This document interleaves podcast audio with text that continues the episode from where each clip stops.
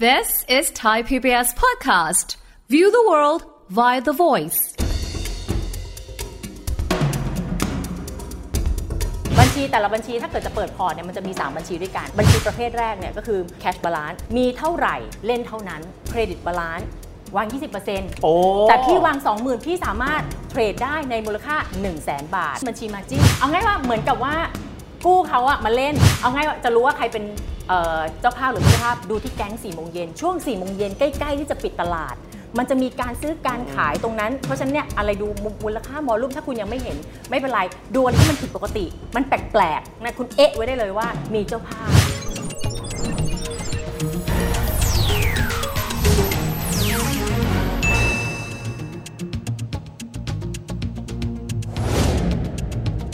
สวัสดีครับท่านผู้ชมครับ ยินดีต้อนรับเข้าสู่รายการเศรษฐกิจติดบ้านนะครับ หลายคนบอกว่าอยากจะลงทุนเหมือนกัน โดยเฉพาะยิ่งเลยหุ้นนะครับประเด็นก็คือว่าเอ๊ะถ้าเกิดว่าเราไม่เคยเล่นมาเลยเนี่ยเราเคยได้ยินนะเปิดพอร์ตเลือกหลักทรัพย์ตัวที่น่าสนใจงงเพราะว่ามันไม่ง่ายเหมือนกันสำหรับคนที่ไม่เคยไปที่นั่นเลย วันนี้ถอยมาสักนิดนะครับ วันนี้จะเป็นการเดินหน้าไปลงทุนแบบหุ้นแบบ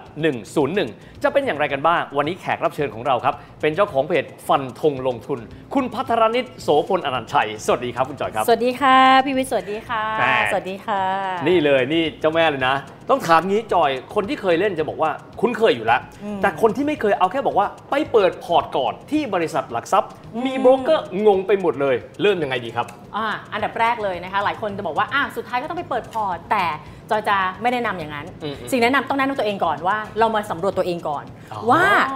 เราเป็นนักลงทุนสไตล์ไหนอ๋อโอเคอะเราต้องสำรวจตัวเองก่อน อันดับแรกคือสำรวจว่าเอ๊ะฉันสามารถที่จะรับความเสี่ยงได้มากน้อยแค่ไหนอะโอเคฉันเป็นการเป็นนักลงทุนที่แบบอย่างเช่น ลงทุนแบบว่าโอเค วันเดียว ซื้อขายวันเดียวอ่าหรือเป็นแบบว่าลงทุนหุ้นคุณค่าเอาพูดง่ายๆคือว่าลงทุนระยะยาวปันผลนู่นนี่อ่าอ่าอะไรแบบนี้เพราะฉะนั้นต้องมาดูสไตล์ตัวเองว่า รับความเสี่ยงได้มากน้อยแค่ไหนโอ้ต้องดูว่ามองตัวเองก่อนบางคนก็เรียกสายซิ่งไหม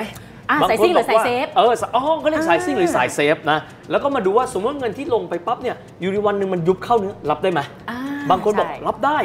ยิ่งเสี่ยงเท่าไหร่ เดินหน้าได้เยอะ บางคนบอกไม่ใช่ เราต้องการ safe safe อะอืมสำรวจตัวเองเสร็จปั๊บ จะสำรวจยังไงเลยมันก็ไม่ง่ายนะ ค่ะ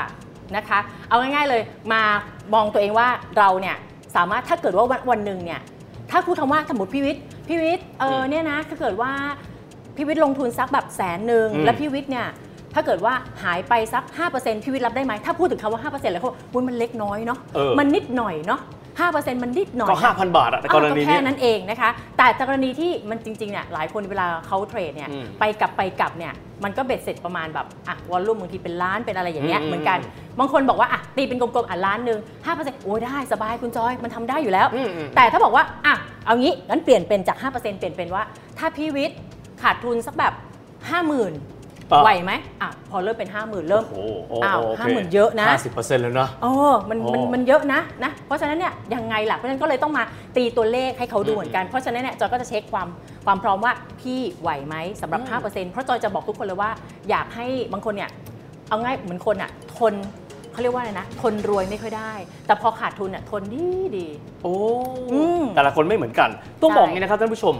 คำว่าการลงทุนในหุ้นน่ะหุ้นเป็นสินทรัพย์เสี่ยงค่ะมีความหมายการเคลื่อนไหวของมันน่ะกำไรเยอะมันก็ได้อืมแต่ตอนมันยุบซุดตรงน่ะก็ได้ค่ะมันไม่เหมือนเช่นเงินฝากเงินต้นอยู่เหมือนเดิมเนาะแล้วก็ดอกเบี้ยนิดหนึ่งอันนี้ก็แล้วแต่ว่าเราเหมาะกับแบบไหนอะค่ะสมมติสำรวจสุขภาพแล้วเรารับความเสี่ยงได้ใช้คำว่าระดับหนึ่งค่ะพร้อมที่จะรู้ว่าลงทุนเนี่ยมันมีเข้าเนื้อบ้างอืมขั้นตอนต่อไปจะเริ่มต้นแล้วที่บางทีเราเห็นกระดานนะ เขียวเขียวๆแดงแดงๆเดี๋ยวมีกราฟงงไปหมดเลย แล้วเริ่มต้นเราจะทำไงให้เข้าไปอยู่ในระบบนิเวศนั้นอะนะคะพอเรียบร้อยเรียบร้อยแล้วเราก็ต้องดูตัวเองว่าเรารู้จักบัญชีหรือยังอืมบัญชีแต่ละบัญชีถ้าเกิดจะเปิดพอร์ตเนี่ยมันจะมี 3 บัญชีด้วยกันอืมแน่นอนว่าพอร์ตตอนนี้มันเปิดง่ายมาก มันมีอืมทั้งแบบออฟไลน์แล้วออนไลน์ออฟไลน์ก็คือแบบเอาเอกสารเซ็นอาจจะเป็นโบราณหน่อย แต่ว่าอืมมันสามารถอนุมัติเร็วอืมแต่ออนไลน์เนี่ยอาจจะใช้เวลาประมาณสักอาทิตย์หนึ่งอืมเดี๋ยวนี้มันง่ายแทบจะทุกโบรกเขาเปลี่ยนกันหมดแล้วอืมอืมแล้วก็ต้องเรียนรู้ด้วยว่า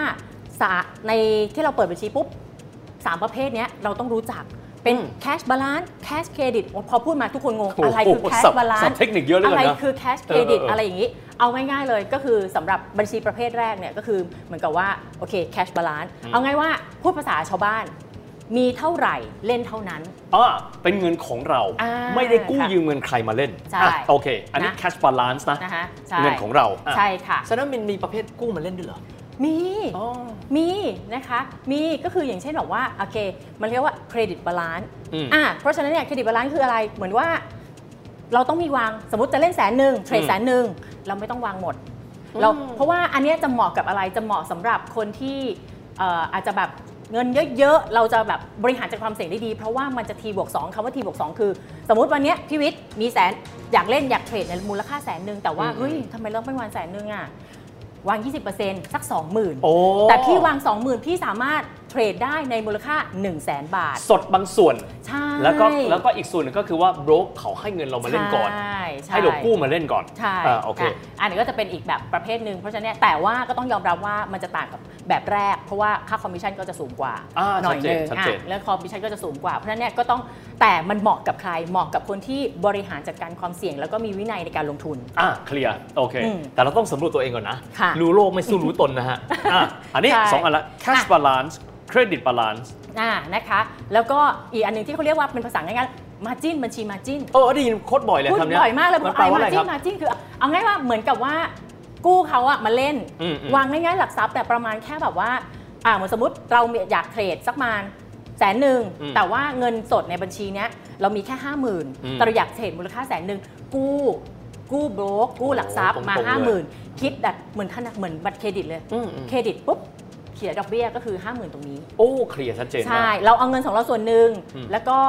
ทางโบรก support ให้อีกครึ่งหนึ่งครับอันนี้ก็จะเช่นเดียวกันเหมือนกันว่าอาจจะแบบแต่ต้องยอมรับอย่างหนึ่งว่า ถ้าเกิดได้เนี่ยมันก็โอเคอืมแต่ถ้าเสียล่ะมูลค่าโทษนะเออถ้าเสียมีความหมายว่าสมมติเป็นเงินเราก็เสียก็คือเข้าเนื้อเรา เข้าเนื้อแต่เราสมมุติว่าเรากู้มาเล่นอืม80%ของเงินก้อนนั้นทั้งหมดค่ะเข้าเนื้อเนี่ย ก็คือเข้าเนื้อทั้งเราและเข้าเนื้อก้อนที่เราไปกู้มาด้วยใช่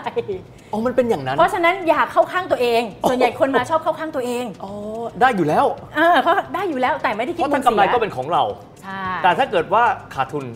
ก็เข้าเนื้อทั้งของเราและส่วนที่กู้มาใช่เสียดอกด้วยอ๋อเสียดอกเสียดอกเบี้ยด้วยสองต่อไปสองต่อด้วยดอกคอมมิชชั่นแพงด้วยอ๋อ คือหลายดอกเลยครับเพราะฉะนั้นเนี่ยก็ต้องดูบอกบอกแล้ว เพราะฉะนั้นเนี่ยใครที่เปิดบัญชีแรกๆ ใหม่ๆ จะจะนำเสนอว่าอย่างน้อยเนี่ยคุณใช้เป็นแบบว่า cash balance เถอะเอาของตัวเองมีเท่าไหร่เล่นเท่านั้น เรียกว่าบริหารจัดการความเสี่ยงของตัวเองที่อยู่ในกรอบของตัวเองให้ได้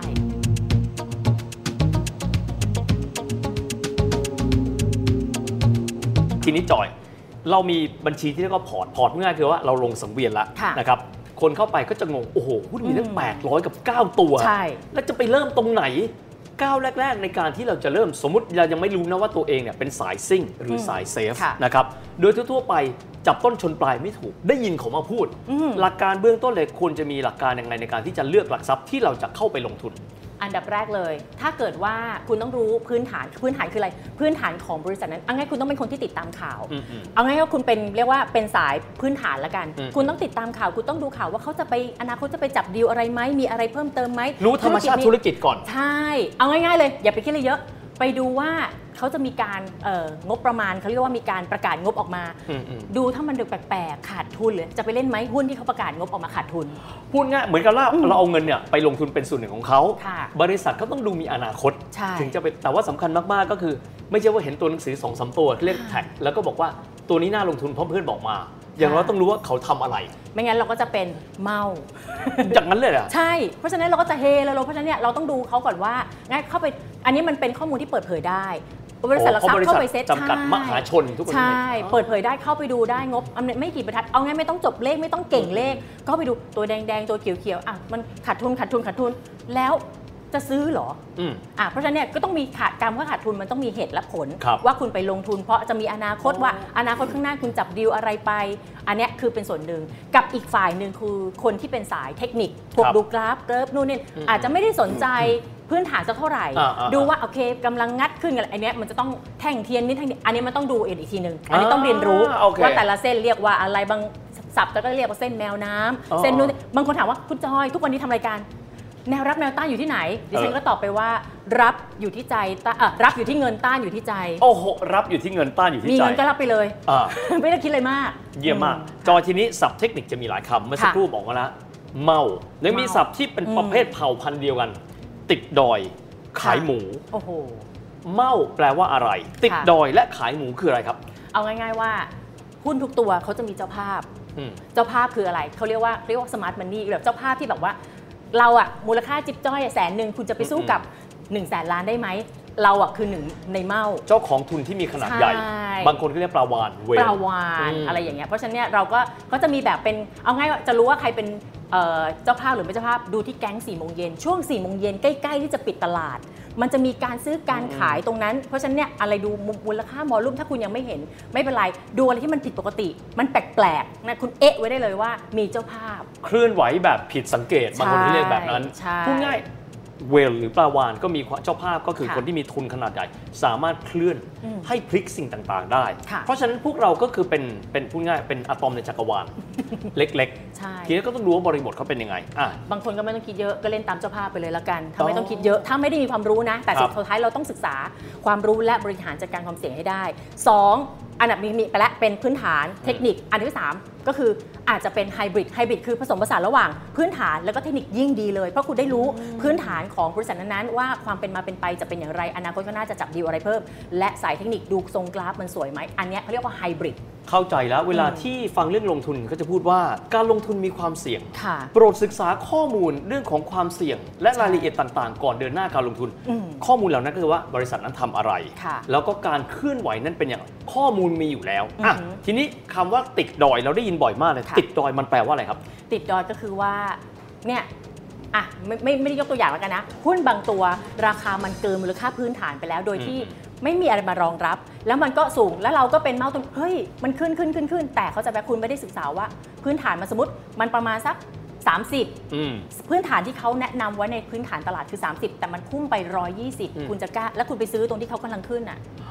นั่นแหละ แล้วพอวันหนึ่งที่เขารูดลงมา คุณก็จะอยู่บนไม่ใช่ดอยแบบว่าไม่ใช่ภูเขาทอง ไม่ใช่ดอยอินทนนท์แต่คุณอยู่คุณอยู่เอเวอเรสต์โอ้โหเขานึกออกแล้วนึกออกแล้วคือเราไปซื้อตอนแพงเขาต้องบอกแบบนี้ค่ะคุณผู้ชม หุ้นเนี่ยแต่ละวินาทีราคาเขาไม่เท่ากันใช่ถ้าเกิดเราซื้อตอนที่ต่ำแล้วมันสูงเราก็ได้กำไรค่ะแต่บางครั้งเราไม่รู้ว่าสูงคืออยู่ตรงไหน เราไปซื้อตอนยอดเอเวอเรสต์ละอ่าที่สุดมันหย่อนลงมาอยู่ที่พื้นเราก็เจ็บสุดท้ายมันก็ไม่ไปถึงจุดที่เราอยู่สูงสุด เพราะว่าเพราะฉะนั้นพอเขาได้อยู่สูงสุดเขาก็ทุบลงมานั่นแหละคุณก็จะติดดอยอ๋อทำยังไงล่ะก็ต้องมีการแก้ผงแก้พอร์ตแล้วก็ต้อง step ถัดไป ก็ต้องคิด step ถัดไปว่าจะบริหารจัดการความเสี่ยงยังไง โอ้ชัดเจนอะทีนี้ค่ะอีกอันหนึ่งคำว่าขายหมูครับอ่าฮะได้ยินบ่อยเลยขายหมูแปลว่าอะไรครับ อันนี้เจอบ่อยมาก คือเพื่อนบอกว่า รู้อะไรไม่สู้รู้งี้เอออ่หุ้ยรีบขายนะเพราะเนี่ยเดี๋ยวมันมีข่าวนี่นี่นี่เอาเหรอไม่ศึกษาเอง เชื่อคนรอบข้าง เชื่อทุกอย่าง โดยที่ไม่ได้ดูพื้นฐานว่ามันดีนะ มันกำลังจะไป คุณก็ไปขายในราคาที่มันกำลังวิ่งอืมสุดท้าย เวลาสมมติมันตัดไปที่80อืมแต่มันยังวิ่งไปถึง 120 คุณไปขายที่ 80 คุณขายหมู เพราะคุณยังมีโอกาสที่ทำกำไรได้มากกว่านั้นอืมครับ เรียกว่าขายหมูแล้วก็นั่งตบเข่าตัวเองชาด อืม รู้อะไรไม่สู้รู้รู้งี้งี้ ท้ายที่สุดเลยครับจอยคนที่เริ่มต้นมาใหม่ ๆ บอกว่า โอ้โห สับเทคนิคก็เยอะค่ะข้อมูลก็เยอะสมมุติเราจะเริ่มค่อยๆ ศึกษาไปทีละน้อย หลักในการศึกษาในนาทีท้ายนี้ของทางรายการ แนะนำว่าควรจะศึกษาอะไรเป็นพิเศษบ้างครับ ค่ะ อันดับแรกเลยนะคะ อย่างที่สรุปให้ฟังก็คือในในสองนาทีก็คือว่าศึกษาตัวเองก่อนอืมว่าเราเป็นนักลงทุนแบบไหน รับความเสี่ยงได้ไหมนะคะ ถ้ารับความเสี่ยงได้มากนะคะ แน่นอนว่าแต่ละบัญชีมันมี ข้อดีข้อเสียแตกต่างกันไป ถ้ารับความเสี่ยงได้มากผลตอบแทนก็มากไปด้วย อันนี้เป็นข้อที่ชัดเจน และคุณก็เริ่มต้นเอาง่ายว่าคุณสามารถที่จะลองเทรดหลอกๆก่อนได้ มันมีแบบฝึกหัดให้ทำนะในเซตว่าโอ้ลองเทรดดีโดยมากที่ยังไม่ต้องเสียตังค์ยังไม่ต้องเสียอะไรคุณสามารถลองเทรดลมเทรดลมใช่ก่อนเทรดลมเขาจะมีแบบฝึกหัดให้ทำเลยว่าคุณเทรดปุ๊บเอ้ยเฮ้ยได้หรือไม่ได้ รู้นิสัยตัวเอง รู้ใจตัวเองยังไม่ได้เป็นลงเงินจริง อันเนี้ยสามารถทดลองได้เขาจะมีให้ฟรีอยู่แล้วอ่าโอ้โห อันนี้สุดยอดมาก เพราะว่าผมเชื่อว่านะครับ คนที่ลงทุนนั้นมีจำนวนเพิ่มขึ้นมากตั้งแต่ค่ะช่วงโควิดเป็นต้นมาใช่ค่ะแต่ว่าบางคนลงไปแล้วอาจจะไม่ได้รู้ว่าหลักการในการลงทุนเป็นอย่างไร ขาขึ้นก็สนุกครับ แต่พอขาลงมันไม่สนุกนะครับ เพราะฉะนั้นการที่เขาเตือนอยู่เป็นประจำว่าการลงทุนนั้นมีความเสี่ยง โปรดศึกษาข้อมูล เกี่ยวข้องกับผลการลงทุนรวมถึงความเสี่ยงก่อนหน้าที่จะเดินหน้าลงทุนสำคัญมากๆ อยากให้ท่องให้ขึ้นใจ เพราะที่สุดแล้วถ้าท่านมีข้อมูล อย่างน้อยที่สุดรู้อะไรไม่สู้รู้อย่างนี้ ก็พอที่จะบรรเทาผลของมันได้บ้าง ใช่ค่ะ วันนี้ต้องขอบคุณคุณจอยมากๆนะครับมาคุยกับเราในเวลานี้ขอบคุณนะครับ ขอบคุณค่ะ อย่างไรก็ตามครับชีวิตของมนุษย์ทุกคนย่อมมีมิตินะครับในเรื่องของการบริหารจัดการเงินให้งอกเงยขึ้นมาด้วย หุ้นถือว่าเป็นหนึ่งในสินทรัพย์ที่เราควรที่จะมองนะครับแต่แน่นอนมันเป็นสินทรัพย์เสี่ยงดังนั้นพิจารณาข้อมูลให้ดี จากพื้นฐานที่เราค่อยๆเริ่มเข้าใจนี่แหละครับวันนี้เวลาหมดลงแล้วนะครับแล้วพบกันใหม่โอกาสหน้า สวัสดีครับ